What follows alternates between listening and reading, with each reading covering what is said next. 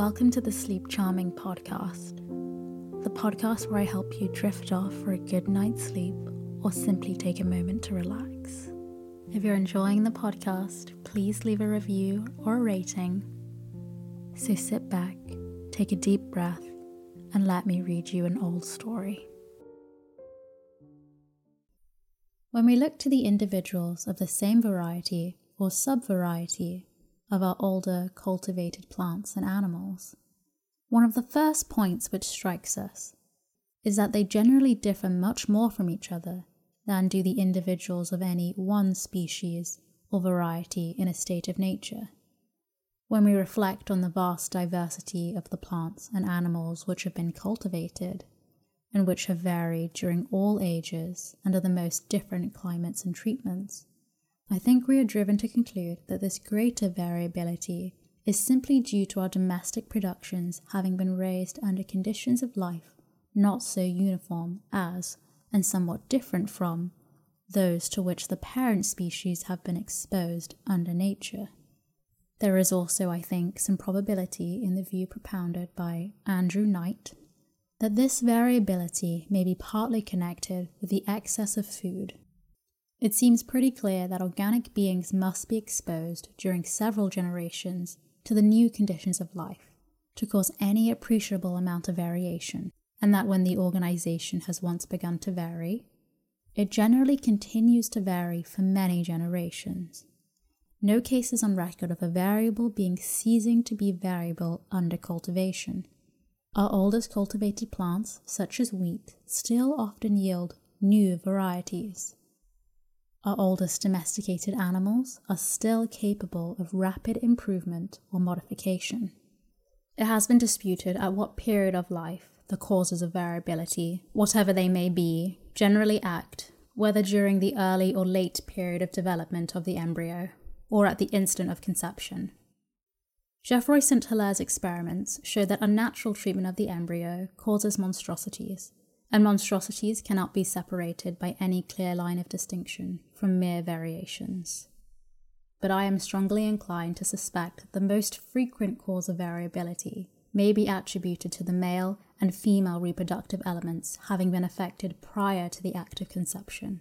Several reasons make me believe this, but the chief one is the remarkable effect which confinement or cultivation has on the functions of the reproductive system this system appearing to be far more susceptible than any other part of the organization to the actions of any change in the conditions of life. Nothing is more easy than to tame an animal, and few things are more difficult than to get it to breed freely under confinement, even in the many cases when the male and female unite. How many animals there are which will not breed, though living long under not very close confinement in their native country? This is generally attributed to vitiated instincts, but how many cultivated plants display the utmost vigour, and yet rarely or never seed? In some few such cases, it has been found out that very trifling changes, such as a little more or less water at some particular period of growth, will determine whether or not the plant sets seed. I cannot here enter on the copious details which I have collected on this curious subject, but to show how singular the laws are which determine the reproduction of animals under confinement. I may just mention that carnivorous animals, even from the tropics, bred in this country pretty freely under confinement, with the exception of the plantigrades or bear family, whereas carnivorous birds, with the rarest exceptions, hardly ever lay fertile eggs. Many exotic plants have pollen utterly worthless, in the same exact condition as in the most sterile hybrids when on the one hand we see domesticated animals and plants, though often weak and sickly, but yet breeding quite freely under confinement, and when, on the other hand, we see individuals, though taken young from a state of nature, perfectly tamed, long lived, and healthy, of which I could give numerous instances, yet having their reproductive system so seriously affected by unperceived causes as to fail in acting. We need not be surprised by this system, when it does act under confinement, acting not quite regularly, and producing offspring not perfectly like their parents or variable.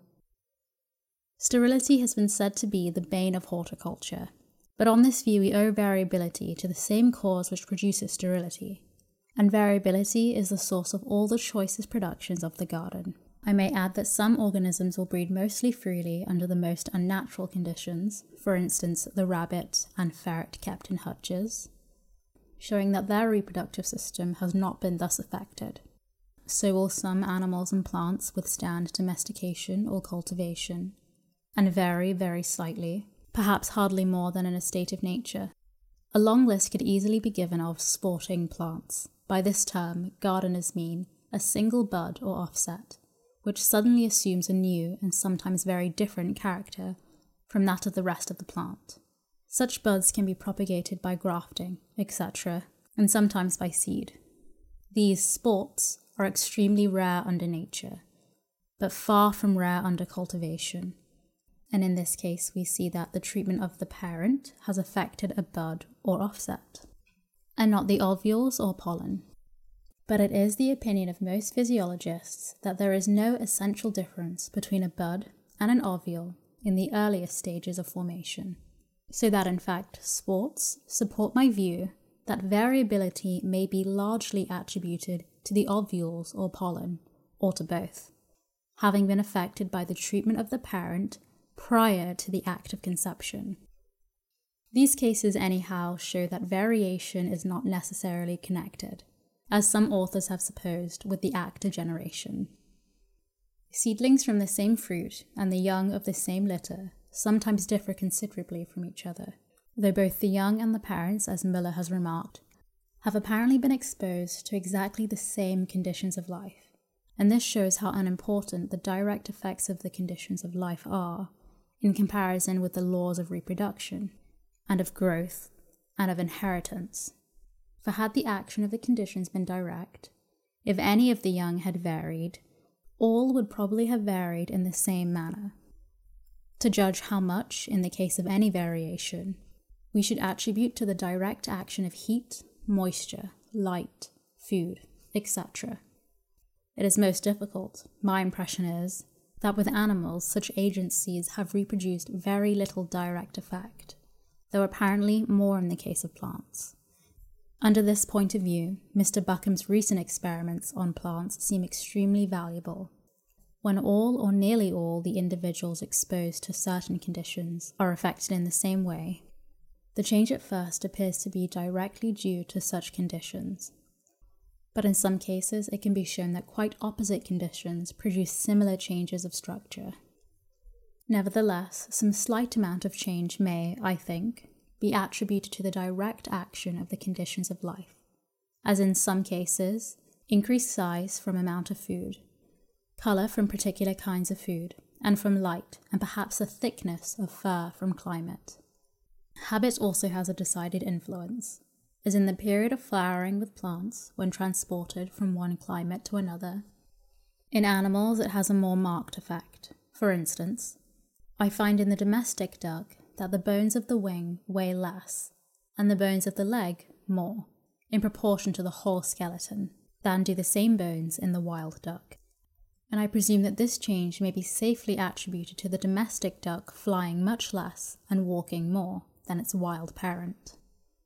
The great and inherited development of the udders in cows and goats in countries where they are habitually milked, in comparison with the state of these organs in other countries, is another instance of the effect of use. Not a single domestic animal can be named which has not in some country drooping ears. And with the view suggested by some authors that the drooping is due to the disuse of the muscles of the ear, from the animals not being much alarmed by danger seems probable. There are many laws regulating variation, some few of which can be dimly seen, and will be hereafter briefly mentioned. I will here only allude to what may be called correlation of growth. Any change in the embryo or larva will almost certainly entail changes in the mature animal. In monstrosities, the correlations between quite distinct parts are very curious, and many incidents are given in Isidore Geoffroy St. Hilaire's great work on this subject. Breeders believe that long limbs are almost always accompanied by an elongated head. Some instances of correlation are quite whimsical. Thus, cats with blue eyes are invariably deaf, colour and constitutional peculiarities go together. Of which many remarkable cases can be given amongst animals and plants. From the facts collected by Heusinger, it appears that white sheep and pigs are differently affected from coloured individuals by certain vegetable poisons. Hairless dogs have imperfect teeth. Long haired and coarse animals are apt to have, as is asserted, long or many horns. Pigeons with feathered feet have skin between their outer toes. Pigeons with short beaks have small feet, and those with long beaks, large feet. Hence, if man goes on selecting and thus augmenting any peculiarity, he will almost certainly unconsciously modify other parts of the structure, owing to the mysterious laws of the correlation of growth. The result of the various quite unknown or dimly seen laws of variation is infinitely complex and diversified. It is well worthwhile carefully to study the several treatises published on some of our old cultivated plants, as on the hyacinth, potato, and even the dahlia, etc.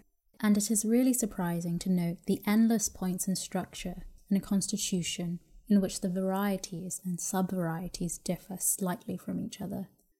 The whole organization seems to have become plastic and tends to depart in some small degree from that of the parental type.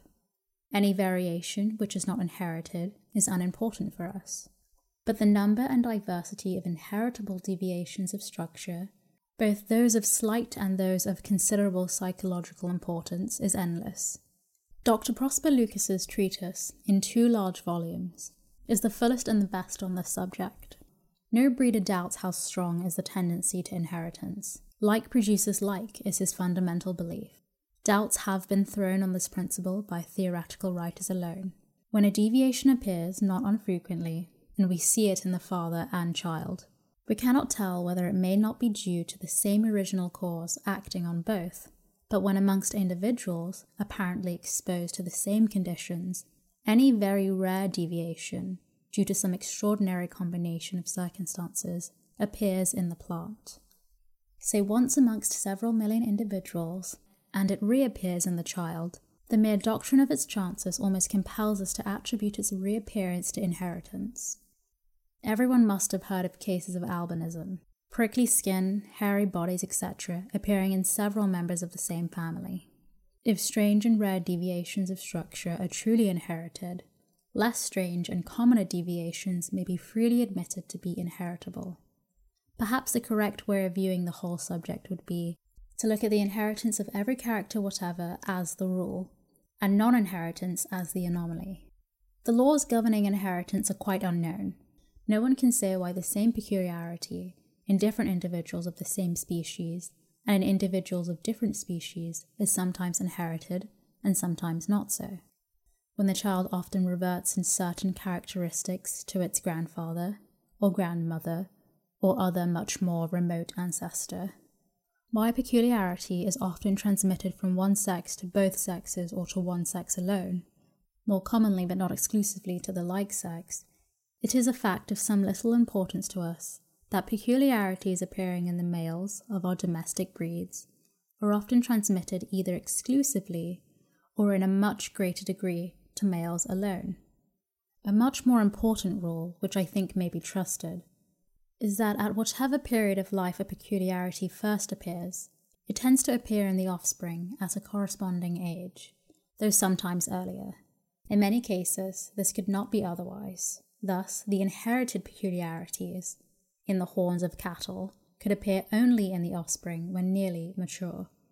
Peculiarities in the silkworm are known to appear at the corresponding caterpillar or cocoon stage. but hereditary diseases and some other facts make me believe that the rule has a wider extension, and that when there is no apparent reason why a peculiarity should appear at any particular age, yet that it does tend to appear in the offspring at the same period at which it first appeared in the parent, I believe this rule to be of the highest importance in explaining the laws of embryology. These remarks are, of course, confined to the first appearance of the peculiarity, and not to its primary cause which may have acted on the ovules or male element in nearly the same manner or in the crossed offspring from a short horned cow by a long horned bull. The greater length of horn, though appearing later in life, is clearly due to the male element. Having alluded to the subject of reversion, I may here refer to a statement often made by naturalists, namely, that our domestic varieties, when run wild, gradually but certainly revert in character to their aboriginal stock. Hence, it has been argued that no deductions can be drawn from domestic races to species in a state of nature. I have in vain endeavoured to discover on what decisive facts the above statement has so often and so boldly been made. There would be a great difficulty in proving its truth. We may safely conclude that very many of the most strongly marked domestic varieties could not possibly live in a wild state. In many cases, we do not know what the aboriginal stock was, and so could not tell whether or not nearly perfect reversion had ensued. It would be quite necessary, in order to prevent the effects of intercrossing, that only a single variety should be turned loose in its new home.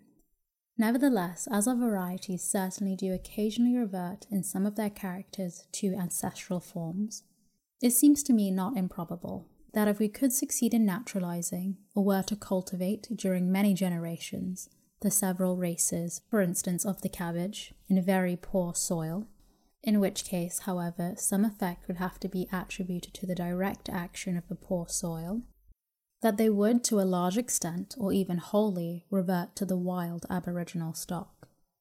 Whether or not the experiment would succeed is not of great importance for our line of argument for by the experiment itself the conditions of life are changed.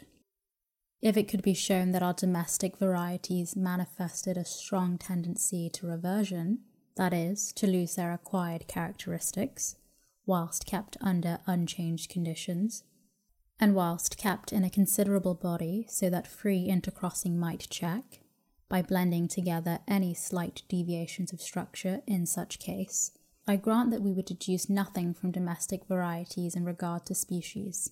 But there is not a shadow of evidence in favour of this view.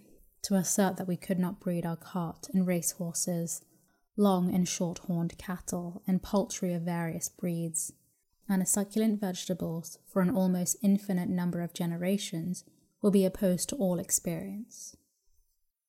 I may add that when under nature the conditions of life do change, variations and reversions of character probably do occur.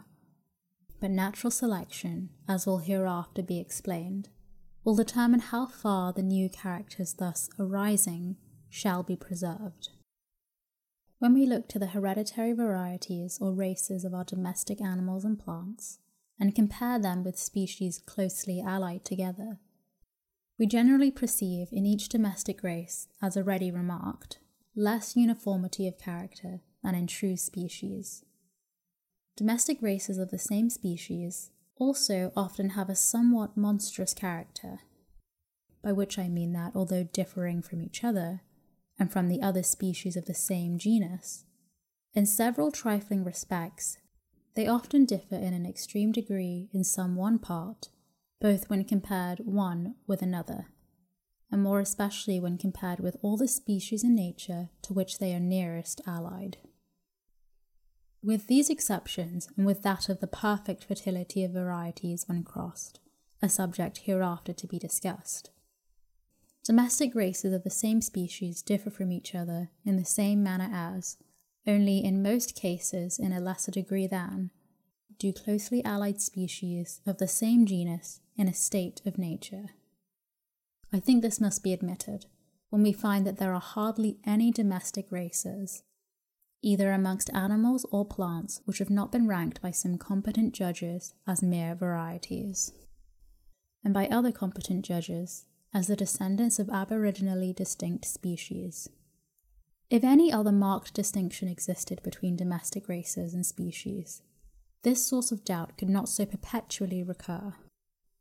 It has often been stated that domestic races do not differ from each other in characteristics of generic value.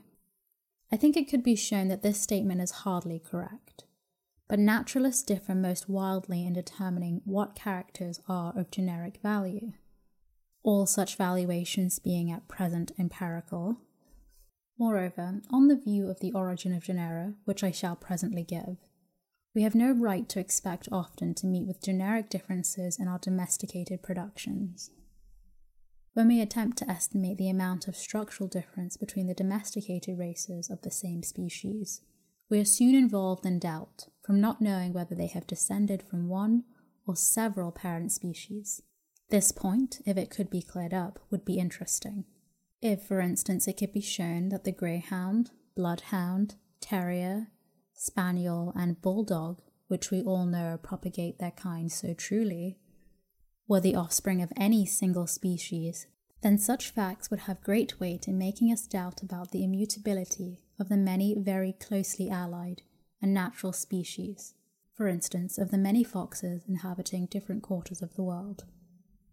I do not believe, as we shall presently see, that all our dogs have descended from any one wild species, but in the case of some other domestic races, there is presumptive or even strong evidence in favour of this view.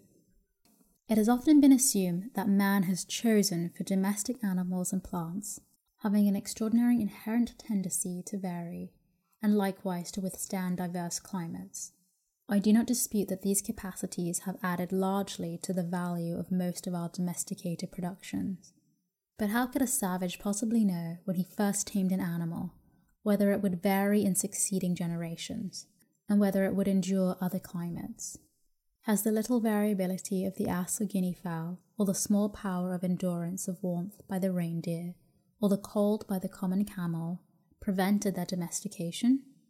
I cannot doubt that if other animals and plants, equal in number to our domesticated productions, and belonging to equally diverse classes and countries, were taken from a state of nature and could be made to breed for an equal number of generations under domestication. They would vary on average as largely as the parent species of our existing domesticated productions have varied. In the case of most of our anciently domesticated animals or plants, I do not think it is possible to come to any definite conclusion whether they have descended from one or several species. The argument mainly relied on by those who believe in the multiple origin of our domestic animal is that we find in the most ancient records, more especially on the monuments of Egypt, much diversity in the breeds, and that some of the breeds closely resemble, perhaps are identical with, those still existing, even if this latter fact were found more strictly and generally true than seems to me to be the case. What does it show but that some of our breeds originated there four or five thousand years ago? But Mr. Horner's researchers have rendered it in some degree probable that man sufficiently civilized to have manufactured pottery existed in the valley of the Nile 13 or 14,000 years ago. And who will pretend to say how long before these ancient periods savages like those of Tierra del Fuego or Australia, who possess a semi domestic dog, may not have existed in Egypt? The whole subject must, I think, remain vague, I may, without entering on the details, state that, from geographical and other considerations, I think it is highly probable that our domestic dogs have descended from several wild species. In regard to sheep and goats, I can form no opinion. I should think, from the facts communicated to me by Mr. Blyth on the habits, voice, and constitution, etc., of the humped Indian cattle, that these are descended from a different aboriginal stock from our European cattle and several competent judges believe that these latter have had more than one wild parent. With respect to horses, from reasons which I cannot give here, I am doubtfully inclined to believe, in opposition to several authors, that all the races have descended from one wild stock. Mr. Blyth, whose opinion from his large and varied stores of knowledge I should value more than that of almost anyone, thinks that all the breeds of poultry have proceeded from the common wild Indian fowl. In regard to ducks and rabbits, the breeds of which differ considerably from each other in structure, I do not doubt that they all have descended from the common wild duck and rabbit. The doctrine of the origin of several domesticated races from several aboriginal stocks has been carried to an absurd extreme by some authors. They believe that every race which breeds true, let the distinctive characters be ever so slight, has had its wild prototype, at this rate, there must have existed at least a score of species of wild cattle, as many sheep and several goats in Europe alone, and several even within Great Britain. one author believes that there formerly existed in Great Britain 11 wild species of sheep peculiar to it. When we bear in mind that Britain has now hardly one peculiar mammal, and France but few distinct from those of Germany, and conversely, and so with Hungary, Spain, etc., but that each of these kingdoms possess several peculiar breeds of cattle, sheep, etc., we must admit that many domestic breeds have originated in Europe. For whence could they have been derived, as these several countries do not possess a number of peculiar species as distinct parent stocks? So it is in India, even in the case of the domestic dogs of the whole world, which I fully admit have probably descended from several wild species. I cannot doubt that there has been an immense amount of inherited variation. Who can believe that animals closely resembling the Italian Greyhound, the Bloodhound, the Bulldog, or the Blenheim Spaniel, etc., so unlike all wild Canidae, ever existed freely in a state of nature? It has often been loosely said that all our races of dogs have been produced by the crossing of a few aboriginal species. But by crossing, we can only get forms in some degree intermediate between their parents. And if we account for our several domestic races by this process, we must admit the former existence of the most extreme forms, as the Italian Greyhound, Bloodhound, Bulldog, etc., in the wild state. Moreover, the possibility of making distinct races by crossing has been greatly exaggerated. There can be no doubt that a race may be modified by occasional crosses, if aided by the careful selection of those individual mongrels which present any desired character, but that a race could be obtained nearly intermediate between two extremely different races or species, I can hardly believe. Sir J. Sebright expressly experimentized for this subject and failed. The offspring from the first cross between two pure breeds is tolerably and sometimes, as I have found with pigeons, enough. Extremely uniform, and everything seems simple enough. But when these mongrels are crossed one with another for several generations, hardly two of them will be alike, and then the extreme difficulty, or rather utter hopelessness, of the task becomes apparent.